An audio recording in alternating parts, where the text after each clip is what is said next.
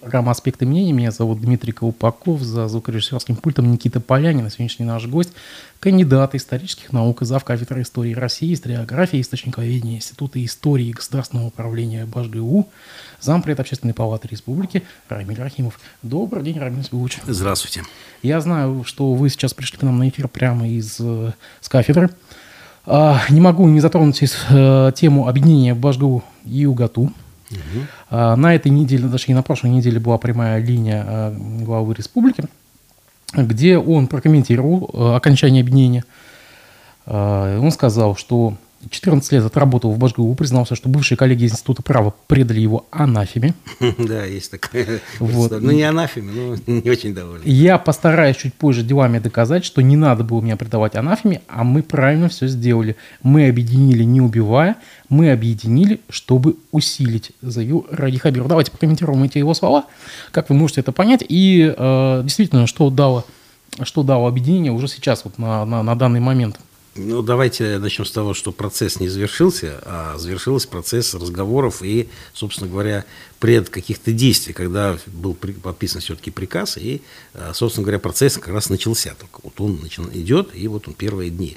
Да, создается, и это уже де-факто, де-реальность, а, новый вуз, объединяются два вуза, но что из этого получится, посмотрим. Я тут, как говорится, не провидец и говорить ничего не могу. Другое дело, что есть, конечно, четкое понимание, что Москва будет давать деньги на большие вузы, на большие проекты. И она сейчас уже дала на и кампус, и на евразийский значит, проект, этот большой НОЦ.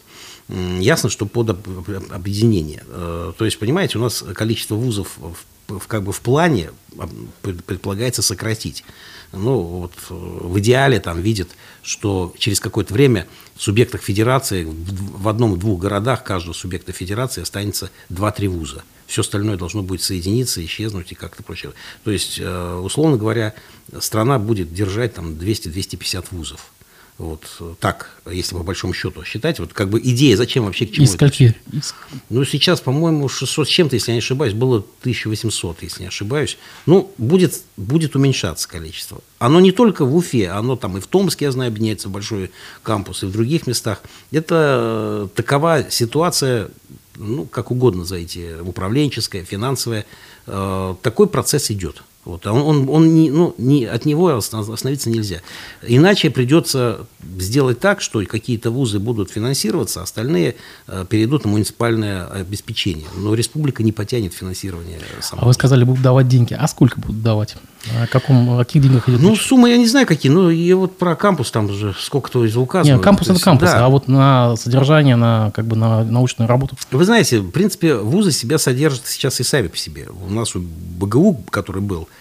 был бюджет очень неплохой. Тогда зачем надо было объединяться, если Нет, самодостаточно? А, есть проблема в какая?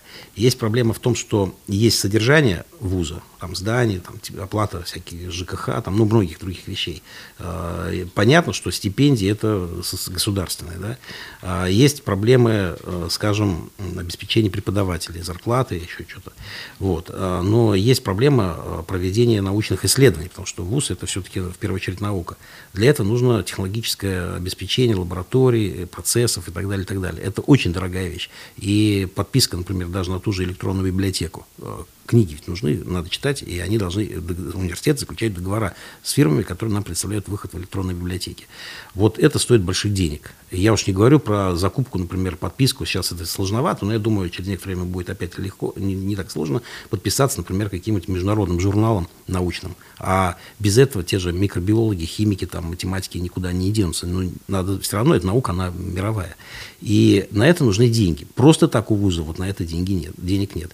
И вуз, э, понятно, он должен вступать в какие-то сложные отношения с теми, у кого есть деньги, либо это производство, которое будет какую-то иметь площадку и вкладывать деньги в этот вуз, готовить кадры, либо это будут там гранты, но не всегда это получается, либо будут большие вот такие программы, э, которые вот как Евразийский НОЦ, которые дают, но дело в том, что на это нужно еще и будет отдачу, то есть не просто дайте нам там, условно говоря, миллиард или там 500 миллионов или 100 миллионов, не знаю, а и что? Вот, что вы сделали? Ничего вы не сделали. То есть здесь конкурентная среда, то есть надо будет эти деньги, ну я не люблю слово освоить, надо будет, это, будет, это будут эти деньги должны проработать.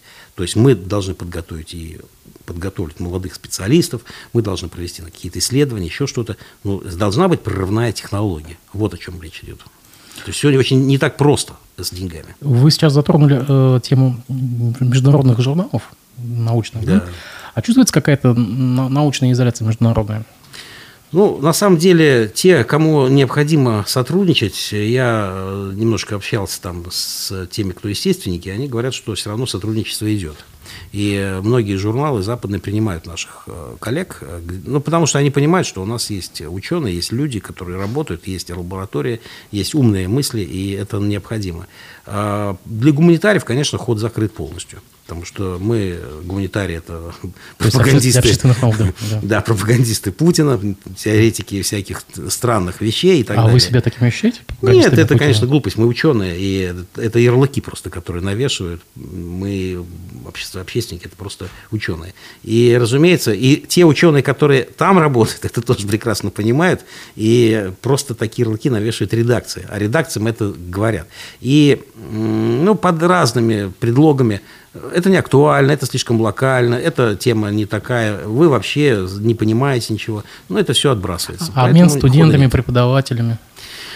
Обмен студентами и преподавателями сейчас, конечно, он прекратился, но он вообще очень сильно упал из-за ковида, и там были ограничения. Вот. Сейчас он прекратился э, достаточно серьезно, хотя, э, в принципе, университеты готовы общаться и работать. Э, но сейчас должна упасть вот эта волна антироссийской истерии. Потому что если даже университет, который готов принять, то руководство университета на, Западе будет, ну, будут просто третировать, преследовать политические круги, не, они дадут им жить, они же прекрасно понимают. Хорошо, а можете назвать конкретно, кто отказался от сотрудничества, кто из университетов? Ну, вы знаете, я вам так не, не могу сказать, но западные отказались полностью. То есть практически все, все, что на западных э, рубежах, э, там и очень э, дальше там. Хотя вот когда с ними напрямую общаешься, они говорят, да мы готовы сотрудничать, мы все понимаем, но поймите, нас просто не поймут наши политики и средства массовой информации, которые ищут везде врагов. А Восток, мы общаемся, в принципе, с китайскими коллегами, по-моему, работа идет по-прежнему нормально. Ну, сотруд... я имею в виду научные. То есть китайские вузы открыты для обмена и для... Ну, по крайней мере, никаких таких ограничений не было. У нас индийские студенты учатся, насколько я знаю, много студентов из Латинской Америки, из Африки. И сейчас я вижу, наш, на этажах ходят э, ребята, которые приехали из стран бывшего СНГ, там туркестанские республики есть, да, много их. Э, эта работа идет. Через какое-то время спадет эта волна, это бывает такая uh-huh. волна, и все будет нормально опять. А, а все-таки кто предал Радия Хабирова анафеме? О чем говорилось? О чем речь? Это он сам сказал. Я не знаю, там, кто ему предавал анафеме. Но Институт права, да, выступал критично против такого соединения. Там были свои соображения, которые имеют свою внутреннюю логику – и я поэтому не готов здесь э, коллег там осуждать или перевыговаривать там, или еще что-то. Есть э, в каждой, скажем, так сказать, научной составляющей и учебной составляющей есть своя логика. Где там, ну, например, в таком вузе, где есть слово какое-то, нельзя, например, открывать советы там, по защите гуманитарные. Просто есть вот в таких положениях, разного рода законах какие-то, вот, которые связаны с нашей уже деятельностью, такие маленькие закорючки, которые, вот если нам слово такое-то, говорят, у вас политехнический вуз, гуманитарный, допустим, диссертационный совет по защите диссертации нельзя открывать, у вас направленность такая. То есть вот эти моменты надо тоже понимать. Либо их надо убирать из законодательства, это сложная база, это сложная работа, либо их надо каким-то образом регулировать. Но на самом деле, если вот уж следовать букве закона, то получается так. Я могу сказать очень интересный пример. В начале этого лета, когда была жаркая погода, МЧС запретила разводить огонь и даже жарить шашлыки не дальше, чем 50 метров, далее, чем 50 метров от дома. Но во всем, в Российской Федерации большинства 6 соток. На 6 сотках нет такого расстояния 50 метров. И формально люди нарушали закон. А вчера было разрешение МЧС, можно 5 метров от дома. Ну, глупо, да, но люди жарили шашлыки. Но за, вот такого закон, надо было изменить эту формулировку. Но все-таки интересно, что на четвертый год э, правления господина Хабирова у него есть антагонисты внутри научных э, кругов. А, вот здесь слово антагонисты неверное. А, оппоненты, которые видят по-своему э, развитие своей науки или своего направления – ну, понимаете, если бы у нас было бы, все мысли бы единообразно, это было бы страшно, был бы коммунизм. Но и даже при коммунизме такого не было. Я говорю про научный коммунизм, в кавычках, про советское время. Не могут люди мыслить одинаково. Это нормально. Если люди будут мыслить одинаково, это плохо. Это, это значит, что-то с людьми нехорошо. А, поэтому есть те, кто сомневаются, есть те, кто выступают против, отставить свою точку зрения. Это хорошо. Вот в этих, а, собственно говоря, беседах, спорах или каких-то других значит, а, ситуациях вырабатывается стратегия политика. Было бы, если бы все только аплодировали, говорили, что все так надо, да, надо, мы за это, мы за это, мы за это, было бы нехорошо. На этой неделе исполняющим обязанности ректора был назначен Вадим Захаров. Это бывший проректор БашГУ, да? Нет, он, смотрите, он был проректором, потом он э, был в Академии наук, потом он вернулся и был исполняющим обязанности ректора БашГУ. А сейчас он исполняющий обязанности ректора Уфимского университета науки и технологий. Что вы можете о нем сказать? И, кстати, не будет ли обидно коллегам из УГАТУ? Ведь э, у них свой ректор. Все-таки получается, что гуманитарии преобладают теперь над технарями. Нет, не, во-первых, давайте э, разберем по порядку. Во-первых, ну, Захарова я прекрасно знаю. Он когда-то был у нас проректором по науке, и я с ним общался в, этом, в этой ипостаси. Когда он был уже ИО ректора, я, конечно, с ним меньше общался, или практически не общался. Ну, немножко у нас разные круги общения, это все нормально так. А это хороший, замечательный управленец, э, вполне нормальный, адекватный человек – как ученый я знаю много о его работах, и они весьма интересны, и у него настоящее открытие, вот, и докторская степень его это заслуженная степень. Э, вот, э, понятно, что все люди ну, разные, кому-то он нравится, кому-то не нравится, это тоже понятно. Ну, я думаю, он здесь сейчас на своем месте. То есть, когда он был и его ректора, Башкирского государственного университета, и как сейчас он и ректор Уфимского университета науки и технологий, он организатор, он знает изнутри э, учебный процесс, потому что он сам преподает, преподавал. Он знает науку э, хорошо, он в научной сфере Академии наук работал. И здесь, ну, эта кандидатура нормальная. Я нисколько не хочу говорить, что пришел гуманитарий, он химик. У нас последний ректор гуманитарий был первый, только Чин Борисов. Дальше все ректоры были, э, Гимаев э, был химик, потом два ректора, один был ректор, значит, э, Харасов физик, потом были два ректора математики, Мустафин, Морозкин, Мустафин, и сейчас химик. То есть это все естественники. Никаких гуманитариев там нет. Вот. Поэтому не означает, что гуманитарий пришел к руководству. Э, вот это есть, кстати, большой вопрос, потому что кто-то из проректоров все-таки должен будет в новом вузе быть гуманитарием, потому что иногда естественники, ну, в силу своих наук, я не хочу сказать плохого, это неплохо, не хорошо, это нормально, они не понимают иногда нас. То есть они говорят, что-то вы там рассказываете непонятное. Такое бывает. Поэтому нужно, чтобы кто-то из проректоров был из гуманитариев. Ну, чтобы мог сказать, что наши науки немножко вот по-другому. Ну, вот так, такова жизнь. А почему все-таки Уфимский институт, а не Башкирский? А изначально шел такой разговор, когда вот шли вот эти обсуждения, как будет происходить слияние и так далее. Я помню, Сидякин нас объяснил, что название будем как-то думать, но точно слово башкирский не будет, потому что башкирский дает в понимании, что башкирский это этничность, а тогда надо правильно башкортостанский, если уж тогда говорить как субъектность, но не очень хорошо будет произноситься. И потом все университеты, большие ведущие, они в основном называются по городу. Там, Московский университет, там, Лондонский, там, Оксфордский, Принстонский, Токийский, Санкт-Петербургский. Поэтому будет университет Уфимский создавать свое имя ну, по городу. Вот. Ну, может, может быть и так. В общем-то, это не совсем большая проблема. Вот. Он Уфимский институт. Другая проблема, что мы соединяемся с э, институтом, с университетом, который раньше был институтом отраслевым. А, вот не всегда понимают, что все это университеты, многие университеты это бывшие отраслевые, они подчинялись министерствам. И там немножко по-другому складывалась история их. Она замечательная история, она прекрасная, они ну, нужно много чего сделали, и тут никаких проблем нет. Но тогда нужны были отраслевые вузы. Сейчас э, считается, что отраслевые не нужны, сейчас нужны вузы, которые будут готовить на широкую платформу, сотрудничая с большими ведущими, может быть, производствами. И вот этот вопрос надо понимать. То есть немножко по-другому они были представлены. Ну, так вот сложилось. Несколько категорий вот ученых, они были немножко разные. А есть аналог вашей кафедры в УГАТУ? Нет, вот нашей кафедры, моей нет. Мы это наследники бывшего истфака, мы историки, и uh-huh. мы преподаем историю. Но со следующего года будет очень много работы, потому что есть приказ, а, он уже утвержден, все нормально. С 1 сентября 2023 года курс истории России будет читаться на всех факультетах, на всех специальностях, во всех университетах, учебных заведениях э, в объеме, там, по-моему, 144 часа. Из них больше 80% это аудиторная работа и два экзамена э, зимой и летом. То есть это перв, на первом курсе все должны будут пройти курс истории э, России. Но я бы не хотел, чтобы это превратилось как в наши молодые годы курс истории КПСС, не очень понятный, чтобы не было зазубрения, это должен быть интересный курс. Вот сейчас мы, э, у нас наш коллега ездил от нашей республики на большой съезд э, учитель, э, преподавателей университетских в, Тоболь, в Тюмень, и там мы, они, и мы сейчас обсуждаем макет учебника по истории России для негуманитарных специальностей. Для химиков, для физиков, для биологов. Им нужен такой учебник, не перегруженный, но нормальный, рабочий. Вот эта работа идет, большая работа. Могу вам не задать такой вопрос. Издание «Медуза», признанное иноагентом, выяснило, что в вузах появится новый предмет, где будут изучать российскую идеологию. Ее суть в Кремле описали как «Запад загнивает, а у нас большое будущее». А суть ее сводится к тому, что это почти что аналог научного коммунизма будет, разбитый на несколько блоков.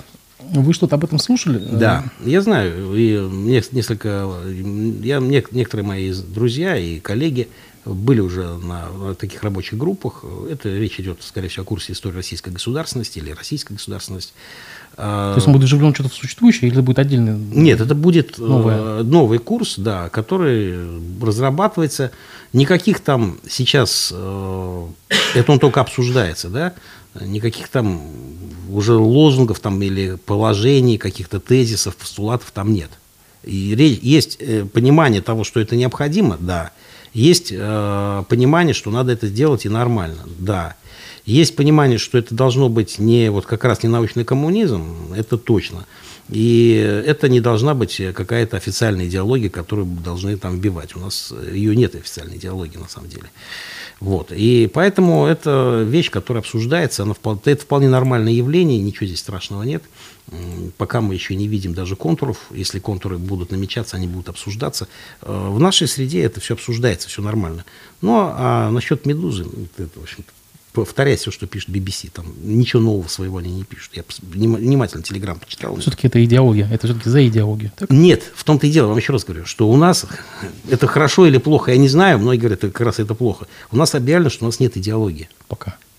Ну, почему пока? Э, если ее нет, то ее нет. Э, у нас ее нет. Ну, говорят, что Владимир Владимирович спросили все-таки у нас, сказать, ну вот патриотизм нашей идеологии. Но это не совсем так. Патриотизм – это один из инструментов идеология какая-то есть или нет, она формируется.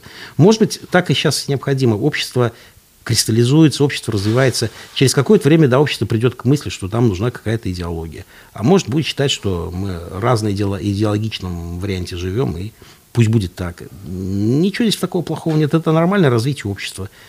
Нет единой общей модели, как оно должно развиваться. Все развиваются по-разному. И все по-разному это понимают. Поэтому пусть пока нет идеологии, может быть, будет формироваться идеология. Посмотрим, что сформируется. Мы же живем, что такого. Вот. А учебник, да, посвященный государственности или курс, он пока обсуждается. Такой макет как бы в голове есть, но что изначально там еще не ясно. Поскольку вы все-таки не чужды военно-историческому обществу, насколько я знаю. Да, я его возглавляю, региональное отделение. Тогда я хотел вот о чем вас спросить. Э, в институте, в МГУ имени Ломоносова вводится специальность военная журналистика. А, как вы считаете, почему... Она давно уже была у них там. Ну, вот объявили недавно, что вводится специальный э, как бы, курс, или как специальная специальность даже, у нас что-то нет же говоря. А, это будет военная журналистика. Почему это сейчас делается? Или не на волне, не на волне ли это успеха так, так называемых военкоров?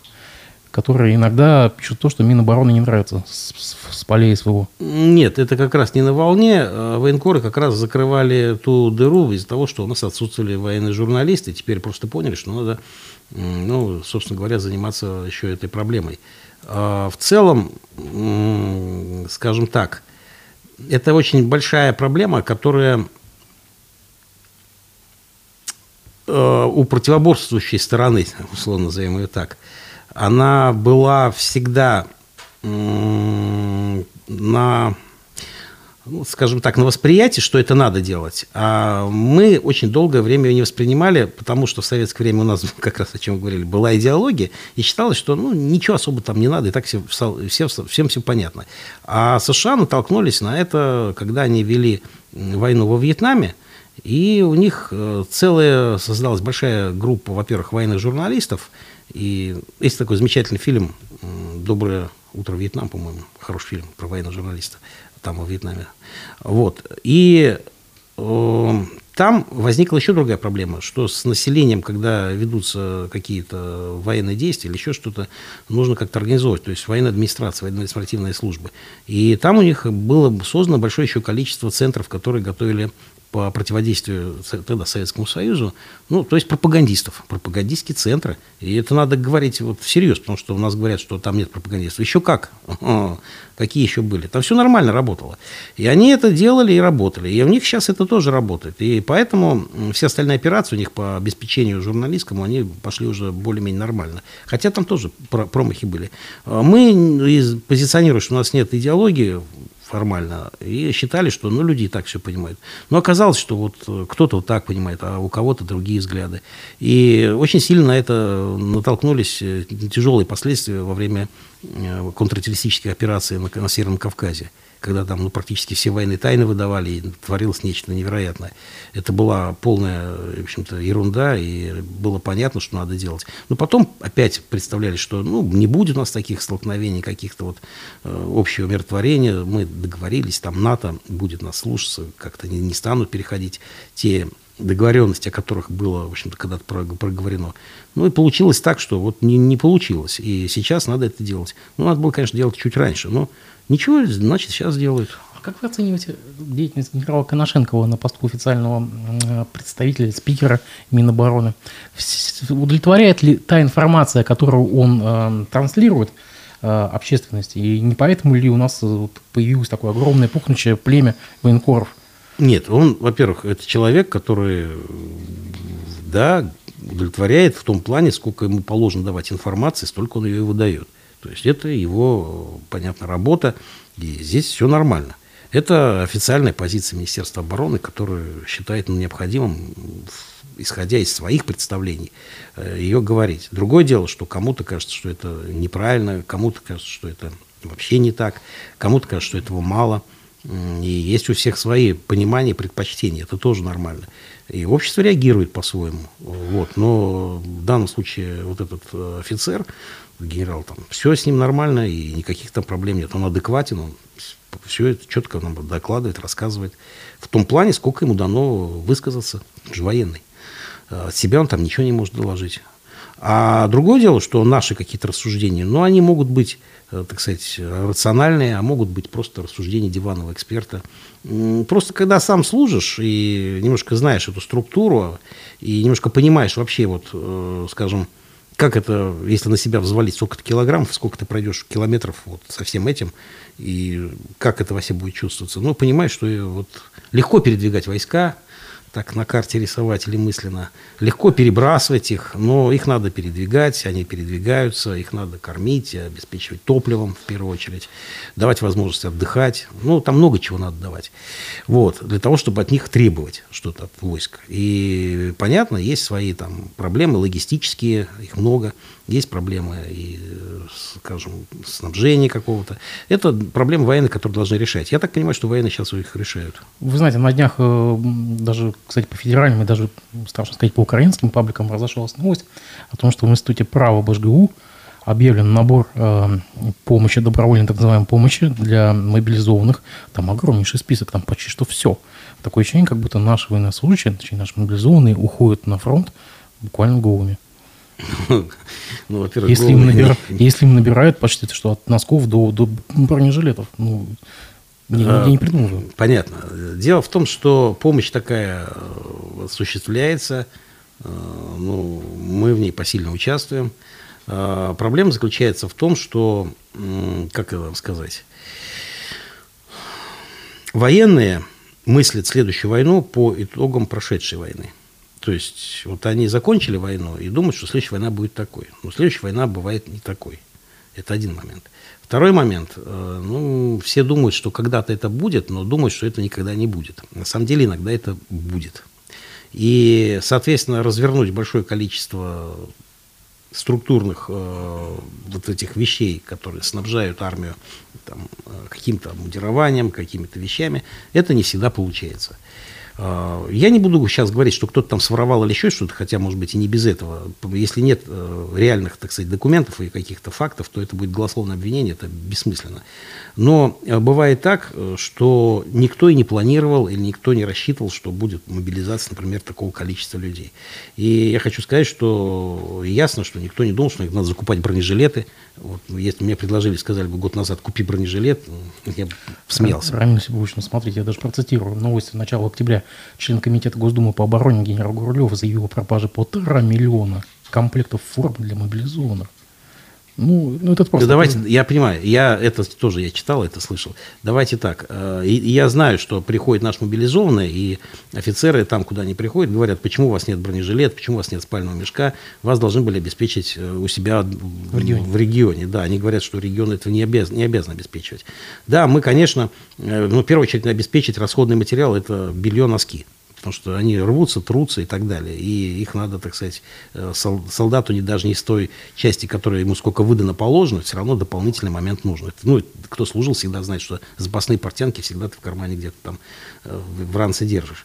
Это первое. Второе, ясно, что где-то чего-то просто на складах не хватало, не хватает и не привезли. А разворачивается это сейчас, это сегодня. Вот они пришли, допустим, 6 тысяч человек тебе сегодня, их надо поставить на довольствие котловой, их надо сейчас уже кормить, их надо сейчас же положить спать вечером на какие-то постельные принадлежности, кровать и так далее. Им надо завтра выдать э, учебное стрелковое там, вооружение, э, боеприпасы э, учебные и организовать этот процесс. То есть это надо делать сейчас. Этого, оказывается, нет. Они начинают говорить, почему в регионе это не сделали, почему. То есть и, и такая ситуация есть никто никогда не э, делал, э, не, не думал, что будет такая мобилизация. Последняя мобилизация, которая была, это 1941 год.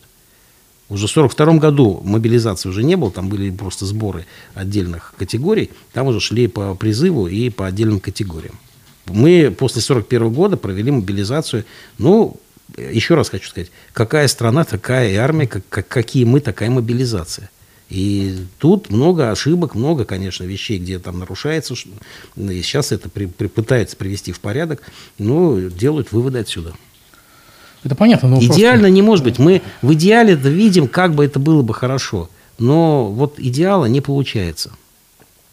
Интересно, а солдатам НАТО тоже собирают э, по, ну, по, по институтам, да, по сусекам наскребают э, форму, жилеты? А, дело в том, что, посмотрите, со всех последних э, войн, которые с НАТО участвовало, ну, там, Ирак, да, во-первых, не было как, как такого количества войск, которая собиралась. Во-вторых, э, э, заранее готов... Там, во-первых, давайте проблем... проблема в том, что э, мы о чем мы говорим.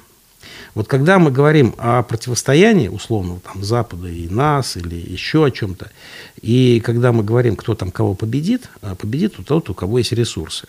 Но побеждает, э, просто я вам говорю, из опыта войн, э, ну, если война скоротечная, противник очень слабый, там, как в Ираке, например, и половина генералов там просто купили, э, в реальности там же было так, они просто сдали позиции, генералы бросили свои корпуса и дивизии, и иракская армия разбежалась.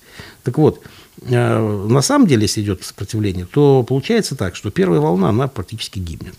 То есть побеждает вторая, третья волна. Это мобилизация.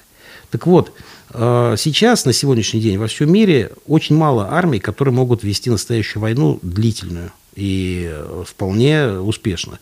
Э, то есть эти армии, у которых есть мобилизационный ресурс. То есть тех, те люди, которые уже отслужили, которых можно призвать, еще раз, они быстренько чему-то там научатся или что-то их переучат, переучат, они будут воевать, а, имеют опыт военных действий. Так вот, таких армий я могу назвать. Это США, у которых есть национальная гвардия, который воевал уже в Ираке и в Иране, э, в Ираке и в Сирии, э, это Китай, это Россия, это Северная Корея и это Израиль, где по, по, по, по постоянно, общая, постоянно, постоянная мобилизация всех и вся. Так вот, больше армии нет. Все рассказы про доблестных польских солдат, э, британских, французских и германских, Это рассказы про 2-3 бригады, 2 полка, 6 батальонов, какой-нибудь корпус. А вы армию короны не берете в расчет? Какую? Короны. Ну, Великобритании. Там, по-моему... Это копеечная армия. Там практически, там есть более-менее сильный флот, а армия там маленькая. Они, они во-первых, невыгодно содержать большую армию, когда есть Америка, которая прикрывает своими ракетами и своими войсками. Во-вторых, они же, Америка почему при Трампе ругалась? В НАТО вы хоть деньги-то будете вносить или нет? Или мы за да, да, да, должны? Это, да, да, так вот, там армии на самом деле очень маленькие. Армия у них маленькая. Да, они могут вести Фолклендскую войну, они могут маленькую успешную войну провести, могут отправить бригаду командос каких-то, могут отправить бригаду танковую, более ничего. Все остальное у них отсутствует. И длительно, но с точки зрения военных, все эти 2-3 бригады, 16 там, батальонов и 25 корпусов, они будут перемолоты в течение 2-3 э, недель боев. А дальше что они выставят? Всеобщую мобилизацию. Нет у них мобилизации, нет у них моб-ресурса. Э, население не согласится воевать. Более того, у них и запасов-то стратегических нет. Как оказалось, они газ покупают у нас. Я не про, про газ говорю, я говорю про запасы продовольствия, э, запасы многих других медикаментов, других очень важных вещей. Поэтому воевать они не могут, они очень боятся. И они воюют, ну, к сожалению, к страшному сожалению, до последнего украинца. Вчера стало известно, что вице-премьеру Башкирии Азату Бадранову было присвоено звание лейтенанта. Э, как он прокомментировал коммерсанту, Сегодня не хватает офицерского состава, учитывая мой управленческий опыт, наличие высшего образования. Военные решили, что я могу быть лейтенантом. В батальоне имени Шимрата, куда я отправляюсь на службу, я буду замполитом роты. Так ли сейчас нужны такие кадры на фронте? Да, нужны. То, что дали, присвоили звание лейтенант, это максимум, что можно, потому что я знаю, он не служил э, в армии, ну и так, если в армии служил, сержантское могло быть звание только. И он не, не, оканчивал, не заканчивал военную кафедру. Э, он идет как э, заместитель командира по воспитательной части, но на самом деле он получил, если он стал лейтенантом, он получил общие знания общевойсковые, и в случае гибели командира роты он обязан заместить, заменить его и командовать войсками как, как и командир. То есть он должен быть вместе со своими войсками там в поле. И э, в любом случае он должен вместе с ним решать общевойсковые задачи, которые поставлены в данном случае рот, роте. Это не означает, что вот он говорит, войска там командуйте, вы ведите в бой там или что-то вы, а я только вот тут буду заниматься какими-то беседами. Нет, вот беседами да, э, моральный климат это да, э, проверить обеспеченность э, питанием, водой это да, какие-то отправил человек письмо, получил ли письмо, как у него там в семье, что у него, готов ли он к бою, а выспался ли человек, это да, но кроме того необходимо, он и, он и, он и командир, он и командир. Вот, и поэтому было слаживание, поэтому он обучался в данном случае, и сейчас будет направляться состав батальона имени Шеймуратова. Ну, собственно говоря, это было его желание. Как думаете, о чем он будет говорить с солдатами в окопе? Ну, о чем ему говорить солдатам в окопе, я думаю, найдется, потому что он со многими из них общался уже и до этого, и я думаю, там найдется о чем говорить, общий язык они найдут. Он э, очень опытный человек в плане э, растягивания сложных клубков, то есть вот я следил за его действиями, когда были конфликтные ситуации в Заурале, вот, посвященные там, ну, золотопромышленники там нарушают законы, правила, экологические, экологические дела такие не очень хорошо. Он встречался с людьми, он конкретно говорил, выходил, разговаривал, показывал, объяснял, э, распутал очень сложные клубки. И где-то, может быть, и жестко, где-то нормально, но он шел на разговор. И он умеет это делать. Это хорошее качество. Э, хорошее качество у него, если он выдержан и берет паузу, размышляет и делает все-таки продуманно. Не, не рубит с плеча. Это тоже очень важно для офицера. Так что, я думаю, там найдет себя, будет на своем месте. Э, человек опытный в этом плане. Сегодня в Уфе открыли СТЭО город трудовой доблести. Я так понимаю, что... Я там присутствовал, да. присутствовали, да. Это неподалеку от монумента дружбы. Кстати, я хотел вас спросить, а не ошибка ли выбор места? Ведь два символа почти идентичных по, по форме, да? В одной локации. Это... Нет, там, смотрите, какая проблема. А, проблем там несколько. А, это можно легко судить, но опять, наверное, смотреть в корень. Дело в том, что надо прочитать внимательно указ а, президента Российской Федерации об учреждении вот этого почетного звания, март августе 2020 года. И там указано, прям конкретно в указе, что город, который получил такое высокое звание, должен обязательно соорудить стеллу, именно стеллу, соответственно, где должно быть изображение герба города, самого указа, фотографии или каких-то символов, показывающие его вклад, и, и это должно быть место доступное для горожан, а не где-то на отдельной скале или где-то. И место, где можно и где нужно будет давать салюты в честь там, Дня города и так далее. Там даже перечислено, где будут салюты. Следовательно, возникал вопрос, надо поставить стелу в том месте, где может быть салютация, а, то есть это либо около Салават Юлаева площадка, либо это у монумента дружбы, и есть э, возможность, там она и бывает, бывают там салюты. Во-вторых, чтобы люди ходили, это как раз набережная, чтобы люди это видели – и, э, в-третьих, город должен был учитывать, где есть место, ну, скажем так, свободное. У нас ведь земля под какими-то вещами. Поэтому то, что на, рядом с набережной или на набережной, условно говоря, построили, он стилистич... Э, эта стела стилистически немножко другая. Там монумент, э, здесь все-таки стела. Она немножко решена по-другому. Стритович Денис он делал. Это типовая стела, кстати, они во всех городах примерно одинаковые. Там только картинки немножко разные, и задняя часть другая. Вот. Э, нормально. Она немножко пониже стоит, но при въезде она видна. Не, не противоречит. Скажите, а ну все-таки, может быть, логичнее было бы где-нибудь в Черниковке, все-таки, где сосредоточие заводу. В Черниковке, опять-таки, там должно быть место, где будут салюты. Изначально... В Черниковке предполаг... дают салюты на той же машинке. Да, но сначала хотели напротив Парка Победы на машинке ставить там, она не вписывается в таком виде стела с, с самим дворцом машиностроителей. Там я специально смотрел, там нужна какая-то фигура, либо какая-то фигурная, то есть э, объемный человек, там лошадь, человек, что-то, но не, не вписывается. А потом в Черниковке уже есть э, посвященный тылу. В Парке Победы есть памятник труженикам тыла. То есть два, э, скажем, семантически два одинаковых э, этого образа ставить в одном месте, ну, это глупо. В Черниковке, в Парке Победы, как мы зайдем, справа э, прекрасная группа, много, многофигурная композиция скульптора Ковальчука э, «Тружеником тыла». Получается, стеллу надо ставить в той части, где нет такого памятника, и который символизирует тоже город. При въезде в город, на открытом месте. Там много надо было учитывать вот этих «но», которые уже прописаны в указе. А вот смотрите, это уже второй памятник за осень. У нас был памятник Советской почты и памятник Шимраду. Угу. А сейчас э, Стелла, и все это от нас относится э, к времени Великой Отечественной войны. Как вы считаете, следующие памятники чему будут посвящены? Они также будут э, посвящены войне или все-таки тематика ВОФа исчерпана? Вот смотрите, э, здесь две вещи. Эти два памятника, они открываются практически один за другим, но они между собой не связаны. Почему? Потому что Стеллу начали ставить, потому что ее обязаны были поставить по указу. То есть город получил, должен был поставить. Вначале предполагали, что будет свой проект, даже был конкурс, я знаю. Потом э, в Москве пояснили, что этот проект значит, ведет РВО, и проект будет типовой. Ну, хорошо. Потом возник вопрос, где. Стали искать место, поэтому менялось несколько раз место. Место менялось из-за того, что надо было соблюсти вот эти требования указа. А затем была проблема коронавирус, мы с вами знаем. И когда нашли это место, оказалось, что там вот делают развязку, и сразу нельзя было поставить. Э, то есть финансирование есть, все это, но там идут работы земляные. Сейчас они завершились, завершаются, и э, он и стал на свое место. Вокруг него территория благоустраивается еще, не до конца благоустроена.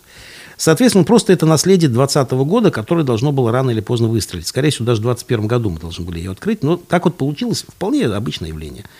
А памятник Шимуратову ставился уже в силу того, что в 2020 году он получил э, посмертное звание Герой Российской Федерации, и глава заявил, что надо поставить памятник. Идея памятники начинает прорабатываться в 2021 году, то есть позднее, чем Стелла, но прорабатывалась быстрее, потому что здесь время, место было бы уже выбрано, и не надо было искать, э, ждать, когда там за, за, закончатся какие-то работы. Но на Советской площади тоже велись работы, их поставили.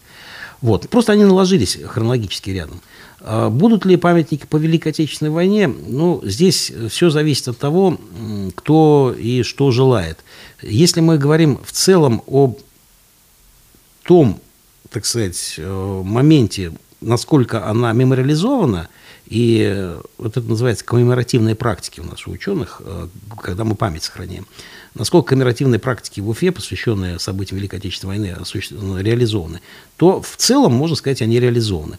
Скорее всего, речь пойдет о отдельных Э, там, досках памятных каким-то персонажам, может быть, э, малой пластике, может быть, еще каким-то. У нас есть э, памятник ушедшим на фронт на вокзале, есть памятник Шеймуратову, есть, значит, вот памятник труженикам тыла, теперь Стелла Уфа, город трудовой доблести. И, соответственно, здесь, наверное, вопросы как-то уже закрыты. Но что-то может быть. У нас пока не реализованы много друг... разных других проектов. Ну, вот э, я бы, например, сейчас продумывал бы, во-первых, памятники в, республике ставить. Есть у нас много, где надо заменить обветшавших памятников. А, есть такая тема очень важная. Вот мы в Мишкино ставили в прошлом году очень серьезная была композиция построена, ну, хорошо получилось. Вот, э, скажем, вот у нас была Академия Генштаба, ей командовал генерал Шиловский. Это тот самый, от которого ушла жена к Булгакову, и который, собственно говоря, стал прообразом, ну, мастера Маргарите, тот самый муж, хороший, но нелюбимый. Вот. Но Шиловский здесь хорошо командовал, он эту академию возглавлял, и здесь готовили будущих командиров полков, около тысячи человек. И эта работа была здесь в Уфе. Вот в память об этом человеке можно поставить, наверное, доску. Но это уже будут мел, такие малого варианта архитектурной, скульптурной формы. Есть мнение, что следующие памятники, они будут уже посвящены персоналям нынешней СВО. А, да, может быть такое, но здесь надо очень много думать. Э, это такая тема. Вот смотрите, у нас есть, в принципе, хороший мемориал э, матери в Черниковке, да, недалеко от Парка Победы, где, ну, формально он посвящен всем участникам послевоенных конфликтов. Там и Корейская война, и Вьетнам, и афганские дела, и Северный Кавказ и так далее. Там высечены имена, люди приходят, он работает, памятник матери, он работает. Он, люди бывают всегда там, собираются, я сам там бываю это, ну, и автор молодец, это очень Калинушкин, его автор. Э, прекрасная вещь, в художественном плане она прекрасна. Вот. Э, подпадает ли сейчас СВО вот туда, и будет ли этот памятник общий для СВО? Либо СВО сейчас для нас становится нечто уж очень большим. И отдельным. И отдельным. Но это должно пройти некоторое время, когда мы должны это осмыслить. Вот э, сейчас я не готов на этот вопрос ответить, хотя я на нем иногда думаю, но, э, наверное, сейчас пока и не надо думать. Вот через какое-то время, когда мы посмотрим итог, к чему это вообще привело, что, чем это все закончилось, тогда, может быть, скажем, да, вот СВО, ребята, это нечто другое. Потому это... что, насколько я помню, летом э, глава Башкирии Ради Хайбиров, Я слышал, да, я знаю. Он заявлял о необходимости такой памятник поставить. Ну, да, должно пройти Он время. озвучил одно из мнений, которое у людей есть в голове. Это, это неплохо. Это и такое может быть. Никто не запрещает это. То есть, но как мы это осмыслим? Либо мы это все-таки отнесем вот к тому памятнику, либо это будет отдельно. Не знаю пока. Но вот большое ведь видится на расстоянии. Ну да, давайте от памятников не будем далеко отходить. На той же прямой линии был задан вопрос э, Радио Хабиру по поводу реконструкции памятника Салата Юлаева. Все-таки принято решение о реконструкции. А, Хабиров сказал, что это невероятно чувствительный и ответственный вопрос. Если начинать реконструкцию, сняв памятник от постамента, то с большой вероятностью 450-летия Уфы мы встретим без него. Уфа будет отмечать э, юбилей в 2024 году уже без своего, так сказать, одного из своих символов. Да? По этому поводу националистически настроенных э, активистов, общественников э, есть, такая, есть такое опасение, даже не знаю, что потом памятник-то и не вернут. Ну, это такие страхи, такие нагнетаемые в телеграм-каналах, да. Что можете по этому поводу сказать? Ну, во-первых, ну, в принципе, глава там все рас, расписал, в общем, описал, почему. почему. Э, дело в том, что это проблема, когда люди говорят, вот смотрите, э, вот сказано выдать деньги, почему вы не выдали? Но мы, когда спрашиваем, например, вот уже президент озвучил выдать всем по столько-то рублей, а этих нет денег. Ну почему? Ну потому что пока идет туда бумага, потом еще там что-то еще, что-то. Ну у нас же так, весной выделили деньги на ремонт э, асфальта, а асфальт кладут только в сентябре. Деньги только в сентябре пришли. Ну как пришли, не знаю почему, но так вот получается. Здесь то же самое. Он показал механизм, что сейчас у нас вот будет экспертиза. То есть мы нашли деньги на нее и нашли тех, кто будет. Вот они сейчас делают. Сейчас ждем, что они скажут. Эксперты, да, они исследуют. Вот через какое-то время, когда они скажут, что вот так можно или вот так можно, мы решим, как можно. После того, как мы решим, как можно, надо будет где-то искать деньги. Но деньги не лежат где-то вот везде, их можно просто взять, да. Их надо откуда-то просить, ну, выбивать, там, я уж не знаю, что делать, но каким-то образом эти деньги должны лечь в бюджет, бюджет сам по себе не, не, не имеет денег. Бюджет пополняется за счет налоговых сборов и других выплат и так далее. И оттуда только предложить на э, соответствующий ремонт. Но опять-таки обсудить со всеми, какой он будет ремонт, что он из себя будет представлять и как это будет сделано. Э, там проблема в материале, да, бронзовый чугун э, такой с бронзой, и он ржавеет. Вот, вот это все стоит времени и стоит денег. Вот как оно пойдет, он прав, что надо подумать. Если мы не успеваем и хотим встретить юбилей с памятником, то мы, наверное, сделаем ремонт потом. Если мы успеем, и такая технология у нас есть, то мы сделаем, снимем и быстренько сделаем. Но ясно, что памятник вернется в свое место. Это объект культурного наследия, ну, он уже всем известен, это Уфа с этим памятником ассоциируется во всем мире. Никто никуда его убивать, убирать, там, прятать, увозить не будет. Это бессмыслица полнейшая, конечно. Но я не думаю, что это, это абсолютная чепуха. А есть еще такое мнение, тоже как бы в тех же телеграм-каналах, э, тоже от э, башкирской националистической общественности, транслируемое, что якобы имя Салата Юлаева вытесняется сейчас из исторической, исторической э, публичной плоскости именем генерала Шеймуратова? Нет, не вытесняется. Ни в каком варианте не вытесняется, потому что это э, герои э, народа, но это э, разнонаправленные и разнодействующие и разнопонимаемые э, люди, и их подвиги абсолютно, они героические, их э, биографии нам интересны, но это абсолютно разные вещи. Если вы действительно говорите о Салавате Юлаеве, знаете вообще, кто это такой и чего он делал, то вы должны понимать, если вы говорите про Шеймуратова, а не просто там, что Шеймуратовым вытесняем кого-то это абсолютно разные вещи. Шимуратов – это генерал, это офицер, служащий государству, участник войны, ком, выполнял распоряжение командования, сам командовал, и в каких-то возможностях он был а, ограничен в своих действиях, он не мог противоречить командующему фронтом, например, да, или командиру корпуса, там был конфликт у них, кстати. А, либо он не был ограничен в своих действиях. Это военачальник. А, Салават Юлаев – это у нас, он и военачальник, он был э, командир своего отряда, у него был большой отряд, интернациональный, кстати, но Салат Юлаев не был ограничен руководством, то есть у него была большая воля вообще что-то там делать. Но Салават Юлаев для нас, э, да, он воевал с правительственными войсками, э, рассматривая свою версию будущего Башкортостана. Неважно, не как, какая была версия, он ее видел свою. Но для нас Салат Юлаев – это олицетворение символа для башкирского народа, символа свободы. Ну, потому что есть его творчество, которое народ сберег, есть его стихи. И, конечно же, образ Салавата Юлаева – это образ свободы. И здесь никаких проблем нет. Он нас вдохновлял, наших воинов в годы Великой Отечественной войны. И сейчас он нас вдохновляет. И этот символ никак не, не... Его невозможно вытеснить. Он уже настолько был сделан символом, что это делать бессмысленно. Ну, и никто этого делать не будет. Депутат Госдумы и певец Денис Майданов предложил полностью отменить артистов, признанных иноагентами, и не давать им выступать ни в России, и даже не упоминать в средствах массовой информации. Э, как вы считаете, правильный ли шаг полностью придать забвению всех тех, кто уехал, и тех, кто иноагенты? Ну, я бы здесь, э, честно говоря, конечно, не совсем с этой артистической э, темой близко знаком. Да, кто-то уехал, кто-то остался – я бы, первое, сделал бы так, что ну, не надо вообще писать о них. То есть это не те величины, о которых надо рассуждать. Э, запрещать их, не запрещать, ну, я думаю, здесь люди рублем, в принципе, сами голосуют, за кого, на кого идти. Но просто люди должны знать, что вот этот человек выступал так, а этот человек выступал таким образом. Если они выступали, сейчас поменяют мнение и скажут, что мы заблуждались, ну, надо опять-таки думать, что это было, как оно и было.